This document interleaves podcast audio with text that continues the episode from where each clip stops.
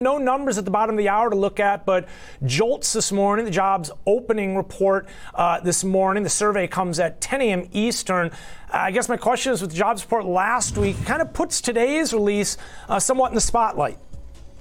It really does, Ben, because you know when we look at JOLTS, a lot of a lot of people kind of pass over this one, but it's really important because what JOLTS is a measure of it, it looks at near-term jobs, right? Jobs that are uh, starting within the next 30 days, and not only openings, but also employers that are actively looking to fill those roles. So when you really dig down deep, you know, we're looking at the here and now, not what happened last month, not what's projected, you know, out in the future, but what's going on right now. So I think, like you said, coming off of the report we got last week, this could be a fairly important number we're looking at.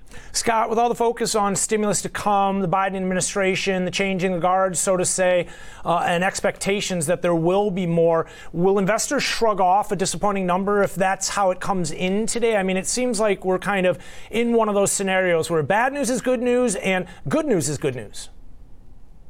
Yeah, I, I don't know, Ben. I, I, I, think that there could be some concern on this one. I'm usually okay. one to say, you know, that one number right does not, not a trend make. Yeah, doesn't set the bar. But you know, given some of the negative news that we've seen, the trend maybe maybe starting. Th- this one to me could could stand out if it's not a good number. All right, well, we'll keep an eye on it even more closely now since you said that. Uh, let's talk a little bit about some of the other data points that we should be keeping an eye on this week. I'd imagine once we get this JOLTS number, the focus is going to shift to inflation. We got CPI, PPI, but even more so, a significant and closely watched number of retail sales at the end of the week. Yeah, no doubt. I mean, we're, we're going to get a look at how, you know, how the consumer really reacted and spent during the holiday season and what the look is going forward here. So I think that is the key to the week here. Obviously, you know, take out all the the headline news. I think I think that retail sales number is really going to be very important to give us a, a an insight into the health of the consumer. Scott, talk to me about the dollar. We saw it, well, push lower uh, into multi year lows. It seems to be a, taking a bit of a breather right now. Is this uh, done and over, or is it just a breather at this point, do you think? I, I don't think it's done and over. I'm, I'm not expecting the dollar to plunge from here, but I think this little bit of a rally, and I think it's what up one and a half percent over you know the last few days or so. Um, I, I think it's very short lived. There's too many headwinds coming into that space. We know that the new administration is very, very in favor of stimulus, and I just think that it's short lived.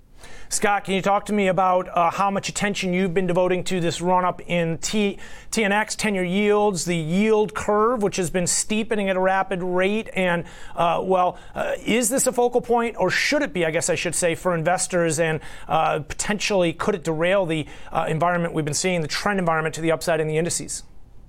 It's very important. Again, Ben, I, I think it's going to be short lived. I think we're going to see the, the 10 year come back off a little bit and trade under 1% sooner rather than later. That's probably some of the reason we've seen the big dive in gold, some of the other commodities recently as well. Um, listen, you, you, you can't uh, outsmart the market. You can't outsmart the Fed, if you will. You do have to look at that steepening yield curve. Um, but I wouldn't get too concerned over it, at least right now. Let's pull that yield curve up here if we could. And uh, I like to look at the 30 year versus the five year. It really points it out. Scott, you mentioned you can't outsmart the market. I think that is a different way of saying price is king. Uh, can you talk to us about, uh, uh again, uh, Bitcoin and some of the movement we've been seeing there? Because this move has been unprecedented. And uh, I guess I'm wondering, overdone, similar question as I had with the dollar, or more to come?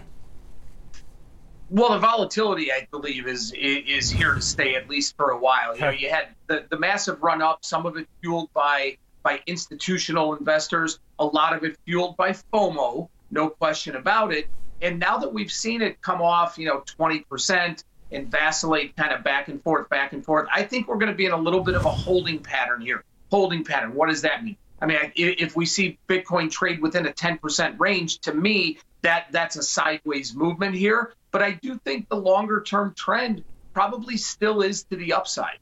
Scott, uh, there's argument here that, well, that one, Bitcoin's bid activity that we've been seeing is tied to the weakness in the US dollar, but there's also argument that Bitcoin's taking over gold's role uh, in the marketplace uh, for investors. You just spoke to the volatility. I have a hard time buying into that when you see 10, 20% intraday moves. I mean, it's difficult for a Bitcoin to fulfill that need for investors when you're seeing increase in uh, intense volatility like that. Yeah, now I don't buy into the fact that it's taking over the you're replacing the role of gold. You know, the fact that there is a finite amount um, pretty much takes that off the table for me. I think that that volatility again was fueled by a lot of FOMO, but there there is you know some credence to the fact that institutions are buying in because we're now starting to see usage. We're now starting mm-hmm. to see major companies use it, apply it, I'm not just talking about Bitcoin, but I'm talking about cryptocurrency in general. So I do think it's here to stay, though. The uh, but that volatility, Ben, it, it's really unprecedented, and I don't think it's going away anytime soon.